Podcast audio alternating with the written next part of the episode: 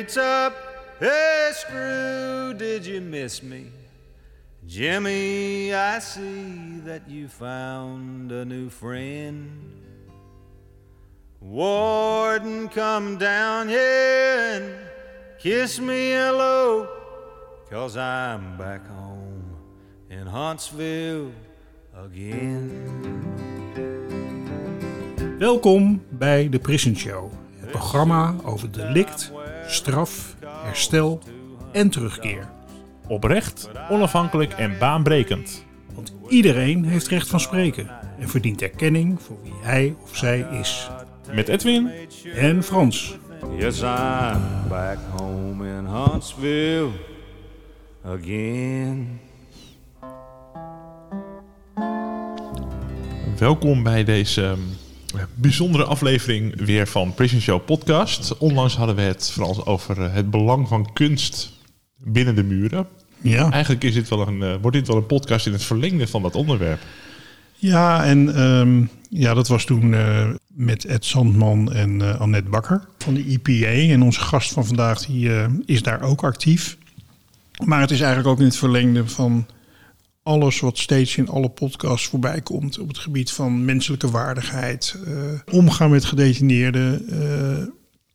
Er zijn heel veel connecties, denk ik, met waar we mee bezig zijn. Ik verheug me op het gesprek. De dochter van onze gast die heeft een stukje geschreven over haar vader. En daar wil ik eigenlijk mee beginnen. Mijn vader, de beeldend kunstenaar en muzikant Lex Boelen, werkte met veel enthousiasme en volle inzet 38 jaar in de bekende gevangenis van Vught, als docent met gedetineerden en personeel. Met name voor de gedetineerden waren de muziekactiviteiten, optredens en lessen een activiteit waardoor iedereen wekelijks naar uitgekeken werd. Daarin konden zij hun verdriet, frustraties en liefde uitdrukken, die vaak tot ontroerende resultaten leidden.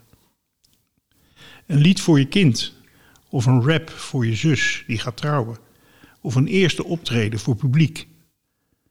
In de sessies leerden ze naar elkaar luisteren en hoe het voelt om echt gehoord te worden. Pa heeft al die jaren die activiteiten met veel passie gegeven en zelfs methoden mee ontwikkeld om in andere Europese landen de muziek op de kaart te zetten als activiteit voor gevangenen. Uiteindelijk heeft hij het vak overgedragen aan nieuwe docenten. Helaas hebben enkele jaren na zijn afscheid de zakelijke directeuren het zorgvuldig opgebouwde achter zijn rug afgebroken. Dat doet hem na jaren nog pijn, al heeft hij de moed nog niet opgegeven. Regelmatig onderneemt hij nog actie om de muziek weer terug te krijgen in de gevangenis.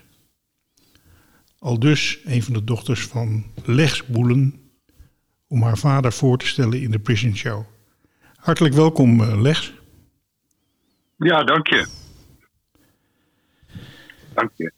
Ja, indrukwekkend die introductie van je dochter. Ja, ik hoef eigenlijk niks meer te vertellen. Eigenlijk niet, hè? Tot zover de podcast. Bijna, zou je zeggen. Ja, ja. Ze kent je goed. De kortste podcast, ja. Hey, beeldend kunstenaar en muzikant en docent. Hoe is dat zo gekomen? Ja, hoe is dat zo gekomen?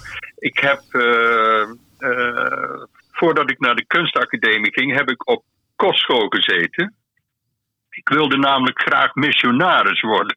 Oh, ja. Dat klinkt misschien vreemd, maar daar kwamen destijds op de lagere school van die paters, weet je wel, met sandalen en met filmpjes van Nieuw-Guinea en Afrika. En witte paters? Dat waren, ja, ik weet niet meer precies wat het waren, maar in ieder geval, het waren paters. Mm-hmm. En dat intrigeerde mij. En als kind van, ja, hoe oud ben je dan? Een jaar of 10, 11 of zo.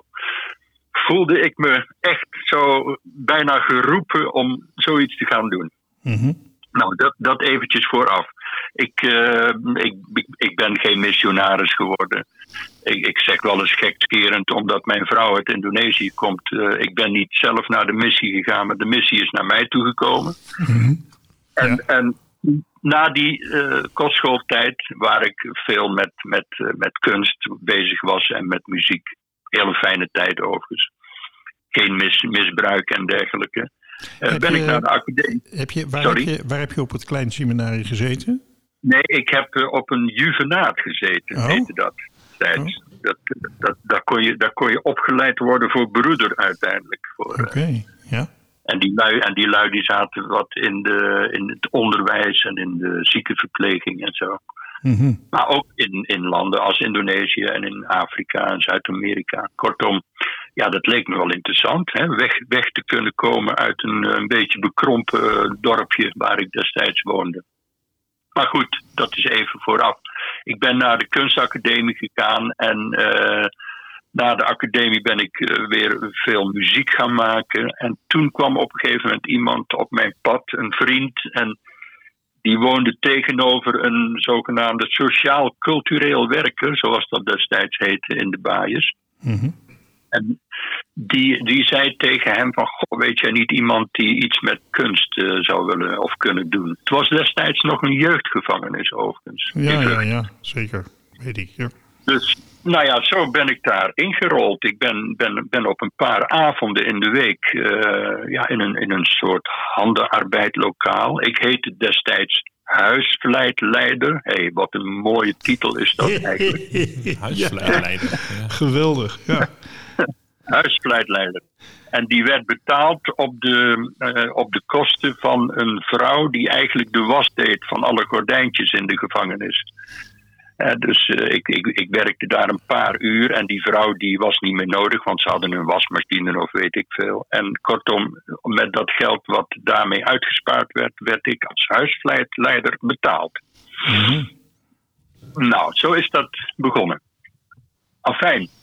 Ja, zo rol je daarin. En op het moment dat ik daar ingerold ben in de gevangenis in Vught, is die gevangenis in feite vanaf dat moment langzaam gaan groeien. Het was eerst een kleine jeugdgevangenis met, ik denk een 150 gedetineerden. En het was in het voormalig concentratiekamp Vught ook nog trouwens. Mm-hmm. Die oude barakken.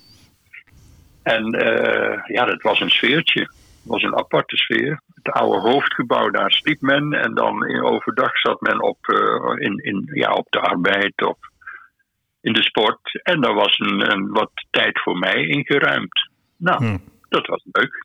En zo ben ik daar begonnen. Zo, het is mooi dat je deze geschiedenis nog eens vertelt. Want veel mensen ik weet het natuurlijk wel, maar veel mensen zullen dat niet weten, dat het daar vandaan komt, zeg maar. Dat het zich zo ontwikkeld heeft. Ja. Nee, want als men nu zegt Vught, dan denkt men alleen eigenlijk aan de EBI. Precies. Terwijl Vught een grote gevangenis is met een heleboel andere doelgroepen. En goed, dat weten de meeste mensen niet. Dus als je Vught zegt, dan denken ze altijd meteen... Jezus, EBI en Taghi en Holleder en weet ik veel. Ja, die zitten er inderdaad. Maar goed, daar is meer in Vught. Ja, zeker. Boeiende plek. Zeker. Ik ben het afgelopen jaar, daar ben ik er nog een paar keer geweest, ja. Mm-hmm. Ja. En dat genuanceerde beeld en hoeveel verschillende kanten Vught heeft, dat kan ik zeker beamen. Ja. Kun je iets meer vertellen over wat je nou precies deed daar in de gevangenis? Nou ja, goed. Ik ben een bijzondere vreemde eend in de bijt op dat moment. Want ja... Met lange haren, een hippie met 2 oorringen in en dan tussen allemaal geuniformeerden. Ja. En vaak ex-militairen die in Korea en Indië gevochten hadden. En het was een complete vreemde wereld voor mij. En ik was voor hun ook een vreemde eend, een vreemde vogel. Maar toch... Al snel werd ik geaccepteerd. En goed, als je door een uniform heen kijkt, dan zie je ook een mens, hè? Dus om het zo maar eens te zeggen. Was dat de reden waarom je snel geaccepteerd werd? Omdat je de anderen ook gewoon als mens zag en daarmee omging? Ja, ik denk het. Ja. En nou ja, goed. En die lui die daar werken als personeel, als bewaarders, die zien ook wel dat jongens daar, of in dit geval jongens, hè, want in Vught zitten alleen mannen, of jongens destijds, dat die daar ook iets aan hebben. En dat het zelfs ook nog een beetje rust geeft op een afdeling. Hè. Ik zeg wel eens grappend, zet maar iemand achter de deur of zet maar iemand vast en hij wordt creatief. En dat is heel vaak zo. Mm-hmm. En als die persoon dan ook nog iets om handen heeft, dan is die ook nog rustig. Dus het heeft ook nog een wat zal ik zeggen, een rustgevend effect op zo'n gang. Hè? Ik zeg altijd van, als iemand zit te tekenen, dan zit hij geen rottigheid te bedenken of uit te halen. Hè? Ja. Als ik daar dus, gewoon op het heel, heel, heel levend te maken. Ik zit daar in Vught en ik heb een briefje ingevuld dat ik, denk ik, hè, dat ik muziek wil gaan maken. Wat gebeurt er dan? Nou, eventjes terug, want het is begonnen natuurlijk met laten we zeggen, destijds noemde men dat huisvleit handvaardigheid. Hè? Dus mensen kunnen kleine dingetjes maken van hout, van leer, van spulletjes. En ze kunnen wat tekenen, ze kunnen wat schilderen. Nou, soms krijgen ze afhankelijk van de groep krijgen ze een groepsopdrachtje. Dan ga je met een groep iets maken of doen. En zo door de jaren heen popte er ook het element muziek op. Dat werd, tot dan toe werd dat vaak gedaan door de geestelijk verzorgers. Want die hadden een paar gitaren in huis en een orgeltje. En, hè, dus voor een dienst konden de jongens dan bij de geestelijk verzorger wat spelen. Hè, wat muziek maken ter voorbereiding voor een dienst. Maar die gasten die begonnen bij mij ook op dingetjes te tikken. En sommigen gingen ook al wel eens een instrument maken. Of een trommeltje of iets. Hè? Een kleine percussie dingetjes. En zo ontstond er eigenlijk in die zogenaamde crea-ruimte, zoals ze dat destijds noemden, ontstonden er vaak op het einde van de les ook momentjes dat we met elkaar met hele primitieve middelen muziek maakten.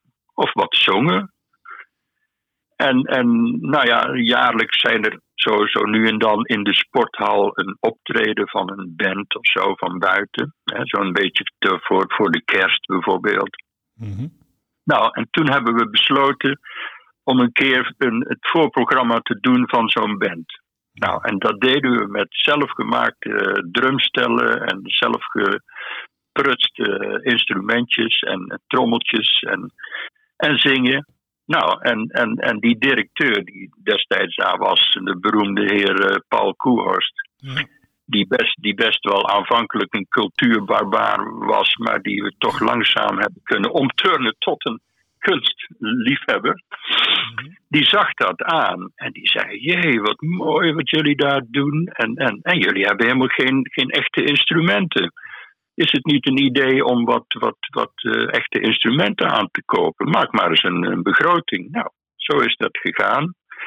Toen konden we wat gitaren kopen en een basgitaartje en een orgeltje en een eenvoudig drumstelletje. Een paar versterkertjes. Nou, en zo hebben we dat rustig opgebouwd in feite.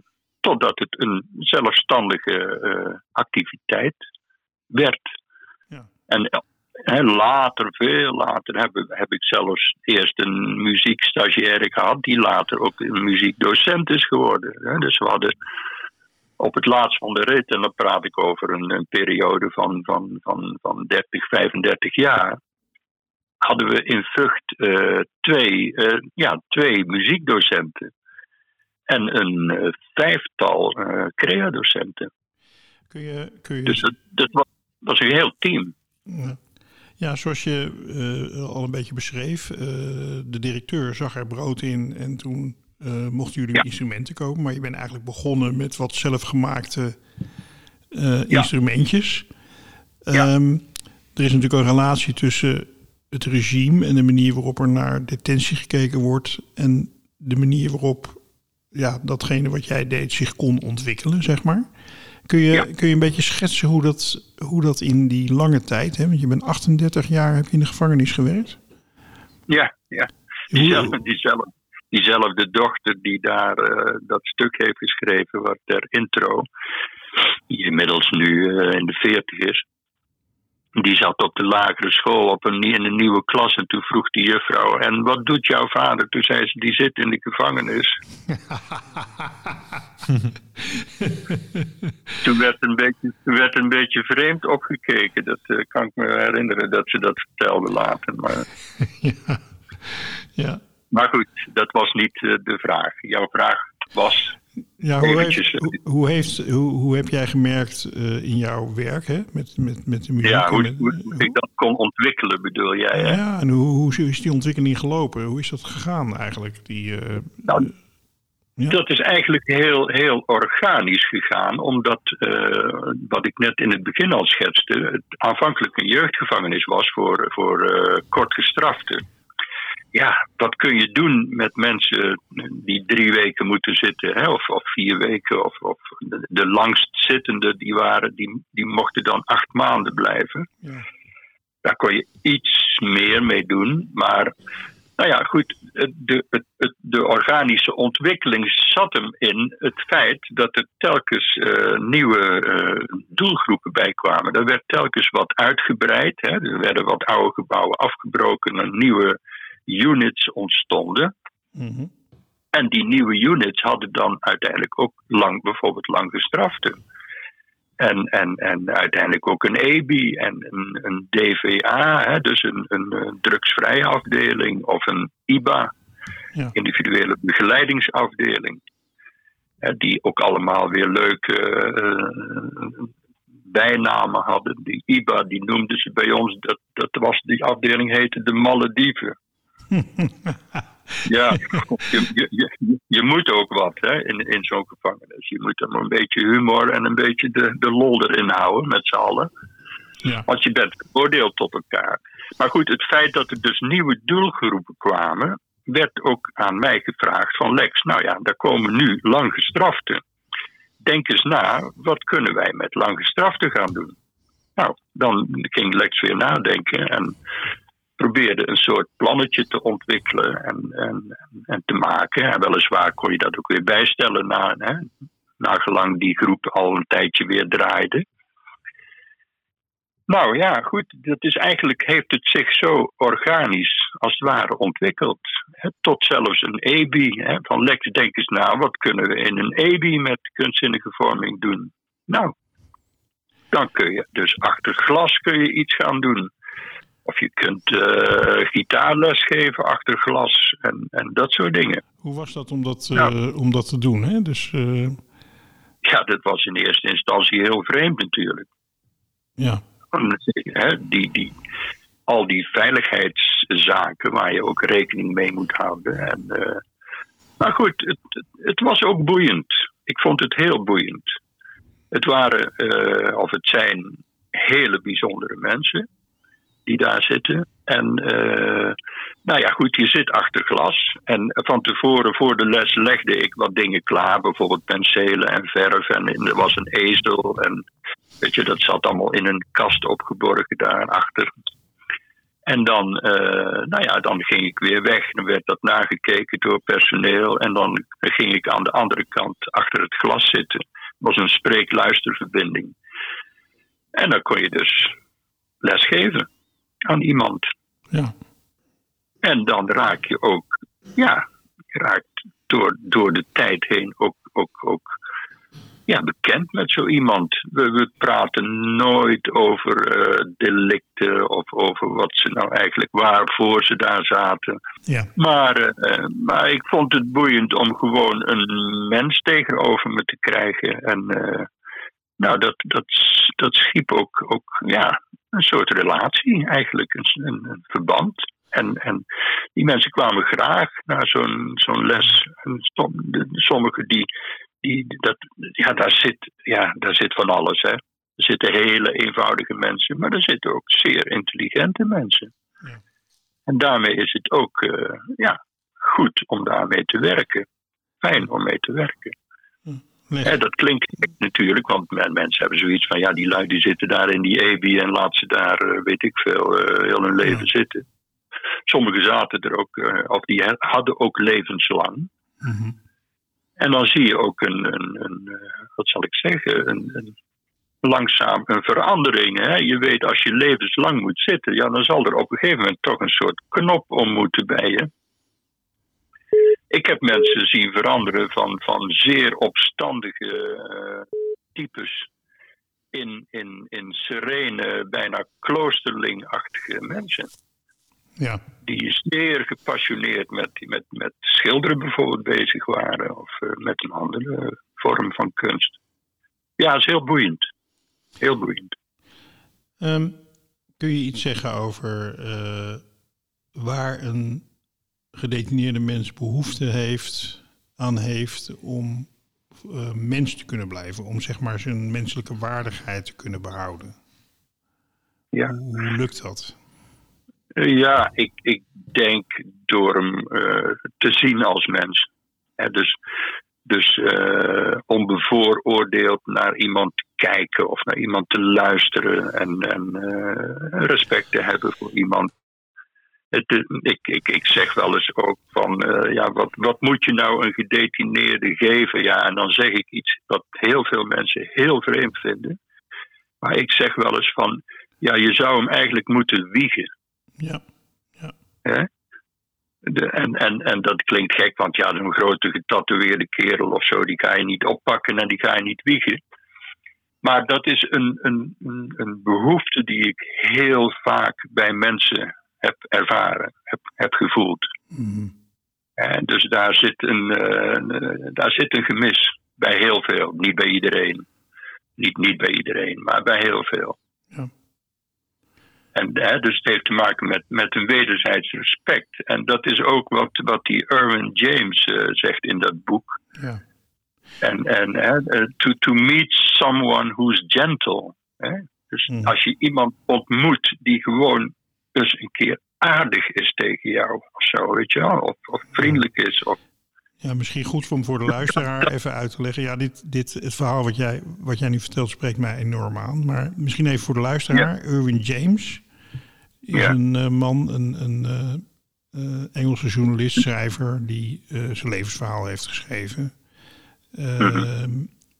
En die, wat mij betreft... een van de meest aangrijpende en indrukwekkende levensverhalen... van iemand die zeg maar... in een zeer onveilige omgeving opgroeit... en vervolgens in de zware criminaliteit terechtkomt. Ja. Hele lange gevangenisstraf en die dan eigenlijk een soort zichzelf vindt. Mm-hmm. Heel Erwin James. Vergeet hem niet, je kunt hem ook in het Nederlands lezen. Ja. Zeer, zeer aan te raden. Ja. En ik vind het heel mooi wat je zegt over die... behoefte om gekoesterd te worden, dat herken ik heel erg. Dat heb ik ook heel veel gevoeld. Ja. Ja. Omdat eigenlijk het gekke is dat zelfs kinderen die in een jeugdgevangenis komen, mm-hmm. die worden vooral benaderd vanuit hun gedrag en dat ze zich aan regels moeten houden, zeg maar. Mm-hmm. Mm-hmm. Terwijl datgene wat jij formuleert, ik bedoel, als jij op je 12e naar het huis uit moet... je komt in zo'n inrichting, dan is dat de behoefte. Ik bedoel, dan wil je gewiegd worden. Dan is de pijn zo verschrikkelijk. Dan helpt koestering helpt. En niet... Ja. Hetgeen niet wil zeggen dat je nooit iemand eens een keer een schop onder zijn kont moet geven, weet je wel. Of een flinke dreun, of een flinke confrontatie. Want dat speelt ook wel. Alleen, ik wil daar altijd graag, en dat klinkt ook misschien gek, maar iets liefdevols onder voelen. Hè? Maar ja, goed, zo ga je met mijn eigen kinderen ook om. Ja, maar de behoefte van iemand die gedetineerd is niet zo anders als de behoefte die jij en ik hebben. Nee, tuurlijk. Tuurlijk, ja. Ik wil ook graag dat mensen aardig voor me zijn. Ja, je wil ook gewaardeerd worden. En je hebt een schouderklopje nodig, zo nu en dan. Nou, dat geef ik. Als iemand bezig is bij mij en die is aan het worstelen met tekenen en zo. Want je denkt niet, of veel mensen denken van ja, schilderen in de gevangenis. Ja, gaan we het helemaal mooi maken. Ja, maar ze beseffen niet wat schilderen inhoudt. Van dat is niet zomaar een beetje leuk ontspannen bezig zijn. Dat is vaak een hele worsteling. Mm-hmm. Een leuk voorbeeld is bijvoorbeeld als een jongen komt binnen voor het eerst en zegt van god ja, wat zou ik kunnen maken hier? Nou, ik zeg kijk eens rond om te beginnen. Hè? Want het is geen school natuurlijk in de traditionele zin, omdat er mensen inkomen en ook weer mensen uitgaan. Hè? Dus je hebt geen klas die vandaag begint en over 4 jaar eindigt. Ja, dus het is een komen en gaan. Maar kijk eens rond. Kijk eens, misschien zie je iemand die iets aan het doen is waarvan jij ook denkt dat het leuk is. Nou, ik zie nog niks. Ik vind nog niks. Nou, ik zeg, heb je kinderen? Ja, ik heb kinderen. Ik zeg, maak iets voor een van je kinderen. Ja, maar die hebben alles al, alles speelgoed en zo. Ik zeg, ja, maar die hebben dit nog niet. En dan heb ik altijd, je bent een beetje een tovenaar natuurlijk ook, heb ik altijd een klein houten autootje met houten wieltjes. Een heel simpel bol dingetje wat in een kinderhandje past.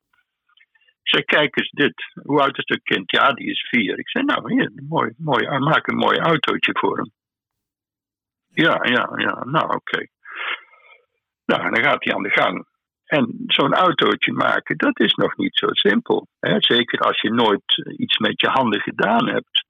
Want dan moet je met een vijl aan de gang en een zaak. En kortom, zo'n autootje, dat kost bloed, zweet en tranen. En als iemand voor het eerst binnenkomt, heb ik altijd zoiets van, ik vind wel 1 ding belangrijk, en dat is als je aan iets begint, wil ik hebben dat je het afmaakt. Ja, dus niet dat autootje in de hoek, want ik haal het eruit en jij gaat gewoon verder eraan. Ja, afgesproken? Oké.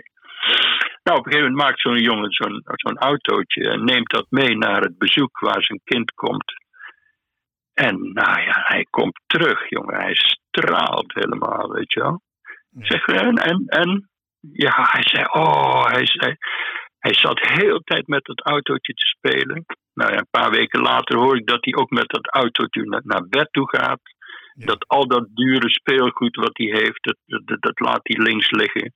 En dat autootje, dat is het. Kijk, dan denk ik van, dat is een voorbeeld van ja, hoe iets interessant is ook, hè, of mooi is. De jongen die heeft daar heel hard aan gewerkt. Dat kind voelt dat ook. En daar is een connectie ook met hem en dat kind, met hem, hè, binnenzittend en de buitenwereld, dat kind. Ah, dat vind ik prachtig. Dat doet mij ook goed. Dat is voor mij ook een waardering. Ja. En nou, zo werken we. Ja, prachtig. Prachtig verhaal. Lex, als je een land wilt leren kennen, dan moet je in haar gevangenissen gaan kijken. Dat zou je eens willen reflecteren. Dat is een uitspraak van Mandela. Hè? Ja. Ja, ik heb het geluk gehad om in een aantal landen ook in een gevangenis te kijken. Ik ben ooit in Indonesië in een gevangenis geweest, zal ik nooit vergeten. Het was een gevangenis in een gebied waar heel veel mensen vastzaten die verdacht werden van communistische sympathieën in die tijd. En die zaten vaak zonder proces. Soms jarenlang. Mensen, familie ging vaak in de buurt wonen om hun ook hun eten te verzorgen. Want ze kregen in de gevangenis bijna niks. Maar als je daar binnenkwam, ze sliepen met ik weet niet hoeveel man in een hok. En het was dus zo gezellig. Mensen die zongen met elkaar, die leefden daar met elkaar. Ze maakten van autobanden die een bewaarder binnengegooid had. Niet in dat hok, maar op een andere plek. Maakten ze van die bloembakken, weet je wel. Ze sneden die autobanden kapot. Maakten daar bloembakken van. Er was een bewaarder die had een soort winkeltje bij de poort. Waar dat soort dingen verkocht werden. En dat geld dat ging weer terug naar die groep of naar die mensen die dat deden. Soms een soort workshop. Kortom, een plek waar eigenlijk niet of nauwelijks geld naartoe ging. En wat toch wat een gevangenis was. Maar inderdaad, wat Mandela zegt is waar. Het is een afspiegeling van de maatschappij. Want buiten lagen ook mensen, bedelaars bij wijze van spreken, en arme mensen. Maar het beeld wat jij schetst is een beeld van, tenminste komt op mij over, als eigenlijk een hele waardige, menselijke omgeving, zeg maar. Hè? Warme omgeving. Ja, fijne omgeving. Ja, waarbij en dan in een omgeving waar eigenlijk geen geld is, hè? Geen luxe. Nee, zij hadden zoiets van, dat werd niet zo gezegd, maar dat zag ik natuurlijk. Van, wij moeten het hier met z'n allen maken. Wij moeten het maken. En als we het vervelend gaan doen, dan is het voor ons allemaal heel vervelend. En als we proberen het gezellig te maken met alle minimale middelen die we hebben, dan is het te doen. Ja. Zowel voor het personeel als voor de gedetineerden. Dat vond ik heel mooi. En ik heb nog wel andere landen gezien, maar het meeste wat mij ernstig getroffen heeft, dat was een vrouwengevangenis in Engeland, in de buurt van Manchester. Nou, dat vond ik een heftige ervaring. Echt een hele heftige ervaring. Daar slingerden maandverbanden op de grond en daar waren hele heftige confrontaties met personeel en vrouwen. Maar ook heel verdrietig, want er was bijvoorbeeld een afdeling, daar werden vrouwen binnengebracht die zo van de straat gehaald waren. En die hun kinderen bijvoorbeeld hadden moeten achterlaten. Nou, hoe voel je je dan? Mm-hmm. Die werden helemaal gek, weet je wel. Mm-hmm. Dus dat was echt een hele heftige ervaring. Een van de heftigste gevoelens die ik heb gehad bij een gevangenisscene van binnen. En als je dan, want je hebt dus een aantal gevangenissen in het buitenland ook mogen bezoeken. Als je die uitspraak van Mandela, als je van daaruit eens naar het huidige Nederlandse gevangeniswezen kijkt. Ja. Ja, goed, hier is natuurlijk van alles of best veel. Er is een schoon gebouw en daar zijn nette cellen en daar is van alles. Hè? Mm-hmm. Maar wat ik mis eigenlijk een beetje is een soort eigen verantwoordelijkheid van gedetineerden. Hè? Dus wat ik binnen mijn beperkte ruimte en binnen mijn plek altijd probeerde te naar boven te halen, is een stukje eigen verantwoordelijkheid van mensen. Hoe moet ik dat schetsen? Kijk, je kunt alle verantwoordelijkheid van iedereen afnemen. Hè? Dan krijg je een soort, hoe noemen ze dat? Een hospitalisatie of zo. Hè? Mm-hmm. En dat vind ik een beetje.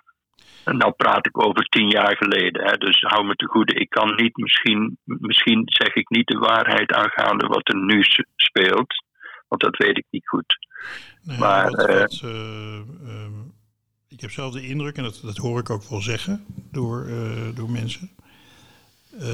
Men vindt dat men in Nederland heel erg juist op die eigen verantwoordelijkheid aanstuurt, zeg maar. Mm-hmm. Door te zeggen van je bent zelf verantwoordelijk voor je gedrag. En als je je goed gedraagt, dan krijg je een aantal privileges. En als je je niet goed gedraagt, krijg je die niet. He, dat is eigenlijk de manier. Ja. En wat... Daar zitten 2 vragen bij van mij. De ene is, moet je verantwoordelijkheid niet koppelen aan bevoegdheid? He, dus je kunt alleen maar verantwoordelijk zijn als je ook de ruimte en de mogelijkheid hebt om dingen te doen en daar eventueel ook fouten in te maken en ga zo maar door. Mm-hmm. Mm-hmm. En het tweede is het niet raar dat het mogen hebben van een vorm van verantwoordelijkheid als een soort privilege wordt ingezet. Terwijl je eigenlijk zou kunnen zeggen, iedereen is gewoon verantwoordelijk. Hè? Dus je zou eigenlijk gewoon je eigen verantwoordelijkheid moeten kunnen uitoefenen, om het zo maar te zeggen. Ja, je moet misschien mensen ook een beetje eigen verantwoordelijkheid bijbrengen. Ja. Als je dat nooit geleerd hebt of zo, hè, om een zekere zelfstandigheid of verantwoordelijkheid te nemen, dan moet je dat ook een beetje bijbrengen. Maar dat kan ieder op zichzelf natuurlijk. Iedereen die daar werkt, en dan natuurlijk, daar werken fantastische mensen in een baaiers, zonder meer. En veel mensen zijn daar ook mee bezig, zeker wel. Ja. Om die richting op te sturen. Ja, dat vind ik wel. Ja. Maar ik heb wel ook bijvoorbeeld zoiets van, je woont in een celletje en je hebt daar een aantal dingen en je gaat naar de arbeid. Nou, zorg dan dat je in de arbeid, of niet hij, die persoon niet, maar het systeem zou ervoor moeten zorgen dat hij in die arbeid zoveel geld verdient dat hij de huur van zijn celletje zou kunnen betalen, bijvoorbeeld. Mm-hmm. En dat heeft te maken met energie. Hè? Van, ik vind dat er zoveel energie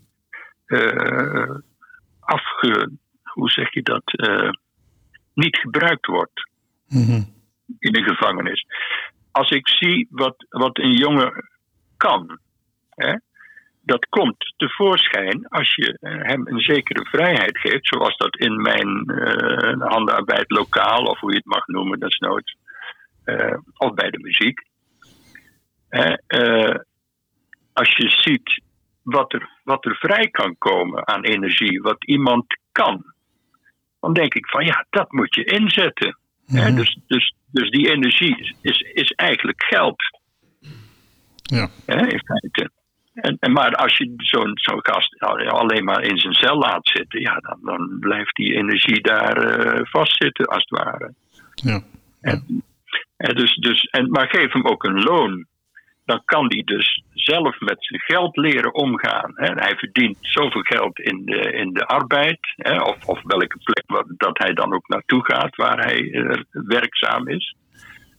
Hè, en daar krijgt hij geld voor. En daar betaalt hij zijn dingen mee. Desnoods ook zijn eten en zijn huur. Nou, dan leer je ook iemand, hè, dat aspect van het leven. Ja, wat je in daar af en toe komt dat naar voren in Nederland, hè? Dat mensen voor hun verblijf moeten betalen. Dat heeft het nog niet gehaald. Ja, maar dat klinkt zo eenzijdig dat je voor je verblijf moet betalen. Nee, je verdient ergens iets en daarmee betaal je je verblijf. En dan moet je de mogelijkheid scheppen dat iemand ook iets kan verdienen. Ja. Nou, wat denk je van het systeem wat bijvoorbeeld in Duitsland in een deel van het gevangeniswezen gehanteerd wordt? Dat is dat mensen veel meer verdienen als in Nederland, hè? Dus een paar €100 per maand. En dat dan een deel van het geld kunnen ze sparen voor als ze naar buiten gaan. Mm-hmm. Een deel gebruiken ze in de gevangenis zelf. En een deel... Mm-hmm. Wordt ingezet om bepaalde kosten die te maken hebben met wat ze gedaan hebben, bijvoorbeeld schade of wat dan ook, om die af te dekken. Ja. Klinkt interessant. Ja. In die zin zijn we. Dat is wel zo als je het vergelijkt. Het systeem in Nederland, het arbeidsloon en de manier waarop we daarmee omgaan, is wel heel sober en schamel ten opzichte van omringende landen, zeg maar. Waar veel meer mogelijk is op dat gebied. Ja, mm-hmm. Mm-hmm. Ja goed. En het hangt natuurlijk ook van een plek af. In Veenhuizen konden de mannen bij wijze van spreken het veen afgraven. Hè? Of daar kon je ook buiten werken of zo. En dan krijg je de kosten daarvoor. Maar goed, ik zeg niet dat dat nou moet, maar... Ja, dat zijn wel dingen die heel veel gebeurden. Ik weet in Erewaard gingen gedetineerden ook gewoon in de groenvoorziening en allemaal dat soort dingen. Ja. Moestuinen, noem het maar op. Hè. Buiten de deur ook. En die die werkplaatsen daar in Veenhuizen en die landerijen was natuurlijk fantastisch. Maar daar is echt weinig van over nog, van dat soort projecten, van die mogelijkheden. Nee, maar goed, daar kunnen we heel lang en breed over praten. Dat is een... daar zou je dus een groep mensen zich flink over moeten buigen, hoe je zoiets zou kunnen aanpakken dan, hè? Ja, zeker. Ja. Hey, het ligt wel een beetje in het verlengde hoor. Maar je dochter vertelt iets over dat je de moed niet opgegeven hebt, maar dat je best wel gefrustreerd bent over wat er zo al afgebroken is toen je wegging. Ja.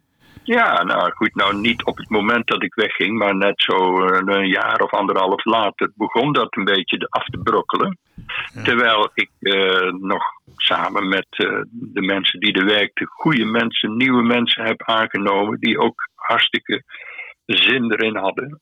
En het ook die gewoon hartstikke goed bezig waren. En dan hoor je dat langzaam, die wordt ontslagen, die kan nog net terecht bij het onderwijs of wat dan ook. Maar kortom, die kunstzinnige vorming, die hebben ze gewoon helemaal afgebroken. Nou, dat denk ik. Maar jongens, we zijn ermee bezig, weet je wel. Ja. Zo'n fantastische activiteit, hè. Waar mensen zich kunnen uiten en kunnen ontmoeten en heel veel kunnen leren. Hè, goed, het is weg. Nou, dat heeft mij wat pijn gedaan, natuurlijk. Iets wat je zo lang en zorgvuldig hebt opgebouwd. Om dat dan te zien. Ja, en dan met argumenten van, weet ik veel, het is misschien te duur. Terwijl ik wel eens jaren heb gehad dat ze zeiden van, Lex, hoeveel geld heb jij nodig? Ik zeg, ik heb dit jaar niks nodig. Hoezo dan? Maar je moet geld aanvragen, want anders krijg je volgend jaar niks. Ik zeg, nou, ik wou eens een keer een jaar proberen zonder geld. Dan ga ik even bij de arbeid, haal ik dingetjes op. En ik weet zeker dat er nog een paar fabrieken zijn die mij materiaal geven. En plus, ik heb genoeg. En anders maar met eenvoudigere middelen.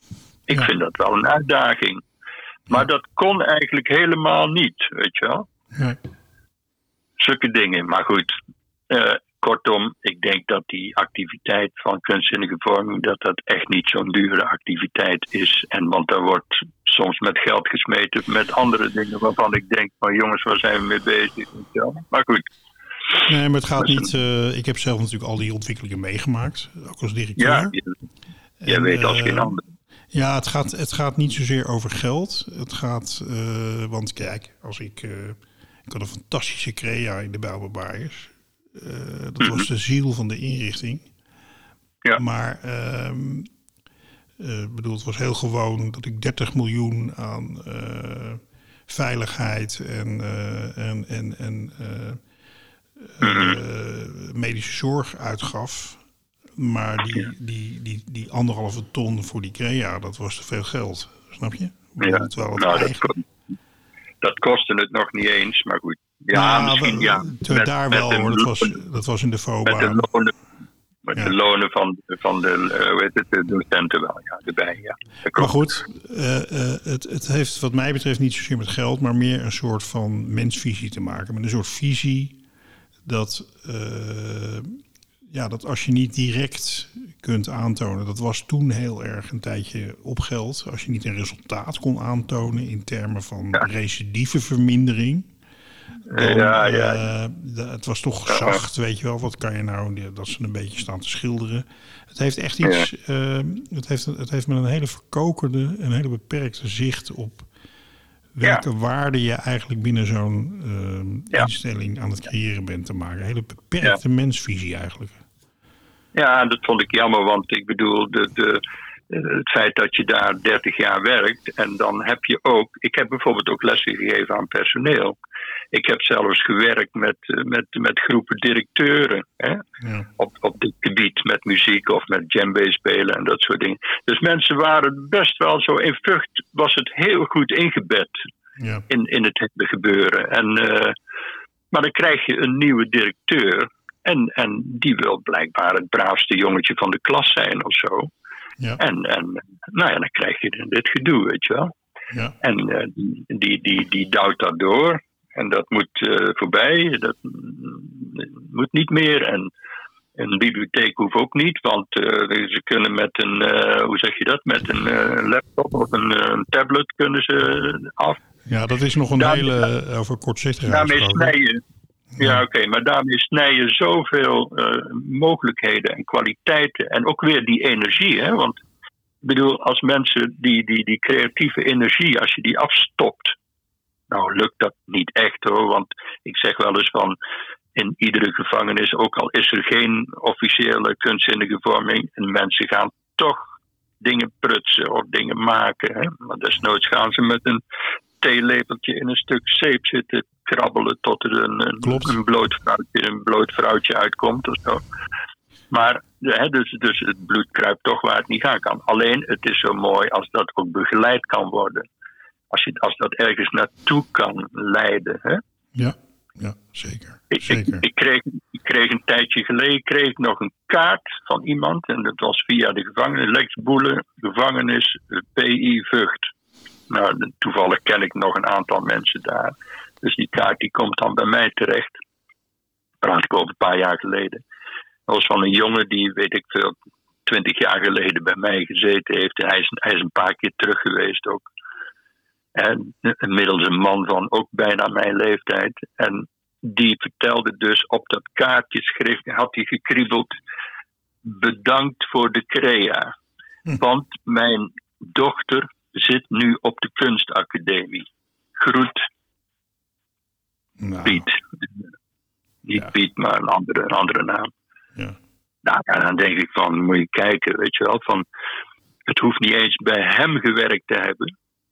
Maar het werkt potverdomme bij zijn dochter, weet je wel. En misschien bij zijn kind of zo. Ja. En dus hoe ver kan dat gaan, hè? Ja, dat is fantastisch. Je hebt het inderdaad over een kokervisie van een directeur of van een paar directeuren. En ook andere figuren die directeuren hebben weer zitten op hitsen of weet ik veel hoe dat gegaan is. En ook wel van het hele gevangeniswezen hoor, het ministerie. Het is wel een beetje de wind van deze tijd ook wel. Ja, het is een kokerversie aangaande bezuiniging. Je kunt op zoveel andere dingen bezuinigen die niet zo interessant zijn, vind ik. Maar goed. Het heeft me wel pijn gedaan, zeker. Ja. Maar ik word er nou niet triest om of zo. En het feit dat we hier nou over praten vind ik ook weer heel belangrijk eigenlijk. En ik praat er ook regelmatig ook nog met andere mensen over. Het is ook soms word ik ook nog wel gevraagd. Ik word toevallig... Ik moet over een paar weken op een school ergens. Mijn schoondochter die werkt daar op die school. Lex, kun jij een keer op die school iets komen vertellen over de gevangenis? Ik zei, ja, dat wil ik wel. Ja. Dus ik blijf een soort missionaris. Maar het blijft een... Ja, dat sowieso. Dat herken ik trouwens. Dat zit ook in mijn geschiedenis, hè, dat ik priester wilde worden. Maar goed, en eigenlijk ben ik het ook geworden, maar dan anders. Huh? Daar hebben we het dadelijk nog wel eens even over dan. Ja, nou ja, goed. Het is een klokkenbeweging, gaat heen en weer. En dus de behoefte aan het verhaal wat jij vertelt is ook heel groot op dit moment. Bij een heleboel mensen die betrokken zijn bij het systeem. Die ook weer zoeken naar dit soort dingen eigenlijk. En dit soort waarden. Hè, om die toe te voegen. Ja. Hey, een vraag die heel vaak aan mij gesteld wordt. Die wil ik heel graag aan jou stellen nu. De bellen mensen of er komen mensen langs en die zeggen van... Goh, Frans, ik wil mooie dingen doen in mijn leven... maar en ik overweeg om te solliciteren bij de gevangenis. Is het überhaupt mogelijk om iets moois te doen in de gevangenis? Vragen ze dan aan mij. Hè? Want het is zo'n repressief systeem... en ik hoor van alles over onveiligheid en over... Ja.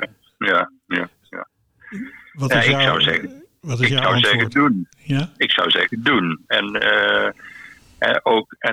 je kunt een ontwikkeling doormaken zelf. Hè? Je kunt iets opzetten. Ik bedoel, die kunstzinnige vorming is ooit ook begonnen met bewaarders. En ik heb gehoord dat er nu ook weer bewaarders zijn. Hè? Of PIW'ers, hoe ze ook mogen heten tegenwoordig. Die... Dus ook weer in wat schamele uurtjes op een tafeltje in de gang of op de gang met wat viltstiften en eenvoudige middelen weer aan de gang zijn. Ja. Dus zo is het ook ooit begonnen. Toen was daar een bewaarder en die leidde die huisvleit. Ja. En hij heeft mij geleerd hoe je met gedetineerden moet omgaan. En ik ben langzaam andere technieken en zo gaan doen. Ja. Die hij weer niet kende. Ja, ik ben hem daar nog altijd heel dankbaar voor. Hij is inmiddels overleden, maar dat vond ik een hele mooie mens. En die heeft mij heel veel geleerd over hoe je met mensen moet omgaan. Dus ik zou altijd zeggen van, ik stimuleer ook wel eens mensen. Dat ik, als ik iemand ken of zo, en een van de vrienden van mijn kinderen of zo, dat ik zeg van, god, waarom ga je niet eens daar je licht opsteken? Dat is best een interessante plek. Ja. En je kunt dingen ontwikkelen. Je kunt nieuwe dingen ontwikkelen. Samen, hè? Het is een mooie plek. Het is een goede plek.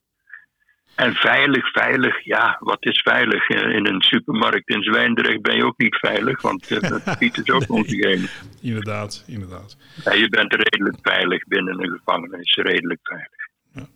Nou, ik heb, het is geruststellend om te horen, want dat is ook ongeveer het antwoord dat ik altijd geef. Ja. Ik denk dat het heel veilig is in de gevangenis, eerlijk gezegd. Maar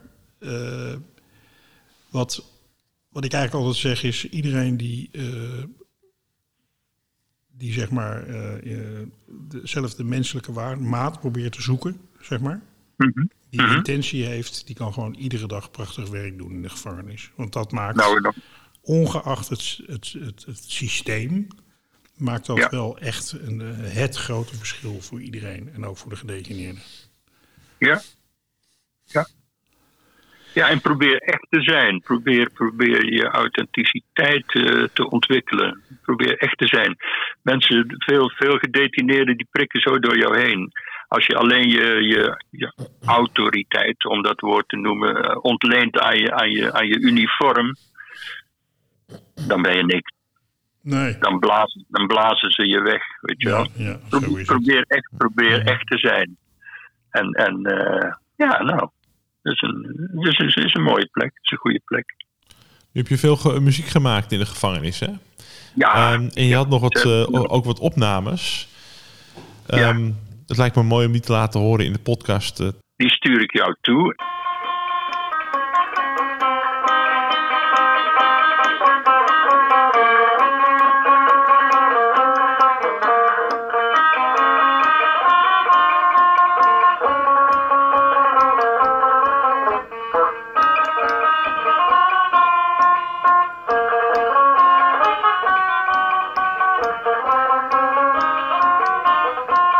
Misschien is het leuk om er nog iets bij te vertellen. Ja, graag. Vertel maar. Dus, die muziek, dat was een reuze boeiende tijd altijd. Hè? Dus dat was vaak op de vrijdag, de hele dag. En dan konden dus allerlei groepen naar die muziekplek komen. Vaak oeverloze jam sessions. En ik probeerde dat als een soort, zo'n Chinees die met van die bordjes, die bordjes overeind houdt. Zo'n cirkel. Ja. In goede banen te leiden, zo'n jongleur. Ja, dat in goede banen te leiden, want het is nog niet zo eenvoudig als je allerlei mensen hebt uit allerlei culturen. He, want in Vught spreek je over soms wel wat 10 verschillende landen waar mensen vandaan komen. En toch is het zo mooi dat muziek dat ook verbindt. En je moet natuurlijk wel iets kunnen, een klein beetje. He, dus het was niet echt een muziekles. He. Soms in de EBI heb ik wel muziekles gegeven, omdat dat individueel is. Maar dit waren meestal sessies. En die sessies die draaien rond een 2-3-tal mensen die iets kunnen. Een beetje, iemand die een beetje kan drummen, die ritme kan houden. Iemand die een beetje gitaar kan spelen. En ik kan dan bijvoorbeeld basgitaar spelen. Ik zeg maar iets om een soort basis te creëren. Nou, en dan gaan we. Ja. En dan zien we wel waar we uitkomen. En soms komen we in Winti-rituelen terecht uit Suriname. En anders komen we in prachtige berberzang, raaimuziek. Of, er zijn jongens die beginnen als gekke hip-hop, rap muziek te schrijven. Die komen, deze week heb ik een nieuwe hip-hop nummer geschreven. Nou, gaan we dat doen. We hebben hele mooie dingen gedaan. Of een jongen uit Karachi of zo, die helemaal in zijn eentje zingt, terwijl iedereen ademloos luistert. Ach, kan ik uren over vertellen. Maar ik zal een paar fragmenten sturen. Ik heb veel verzameld, veel opgenomen ook. Op bandjes destijds kon je het opnemen? Allemaal op cassettebandjes, ja. En wel met een goede microfoon en zo. Dat zijn over het algemeen redelijk goede opnames. Maar dat is echt een lust. En dan kwam ik vaak thuis 's avonds en dan draaide ik dat bandje helemaal weer een keer door. En dan schreef ik er wat dingetjes bij, zo die wat de moeite waard was. Hè. Want niet alles is interessant dan van zo'n middag. Maar daar zaten vaak hele mooie momenten in. En die heb ik dan toch wel een beetje gekoesterd en bewaard. Nou, zo. Ik zal je er wat van sturen. Ja, laat dan ook zo horen. Ja. Plak, wat zeg je? Die gaan we zo laten horen. Even okay. Voor de luisteraar. Die... Ja, nee, prima. Leuk. Nou, Lex. Ik denk dat we zo ongeveer aan het eind van het interview zijn gekomen. Ik heb ervan genoten, moet ik zeggen. Ik heb nog een mooie eentje. Some artists go to prison. Mm-hmm. Some prisoners become artists. And some politicians should go to prison. Geweldig. Heel goed. Heel mooi. Het lijkt me een perfecte uitsmijter. Dankjewel. Ja. Bedankt. Ja. Ik vond het ook heel aangenaam. Dankjewel. En ik weet niet hoe het kan, maar ik hoor de muziek al. Tot volgende week.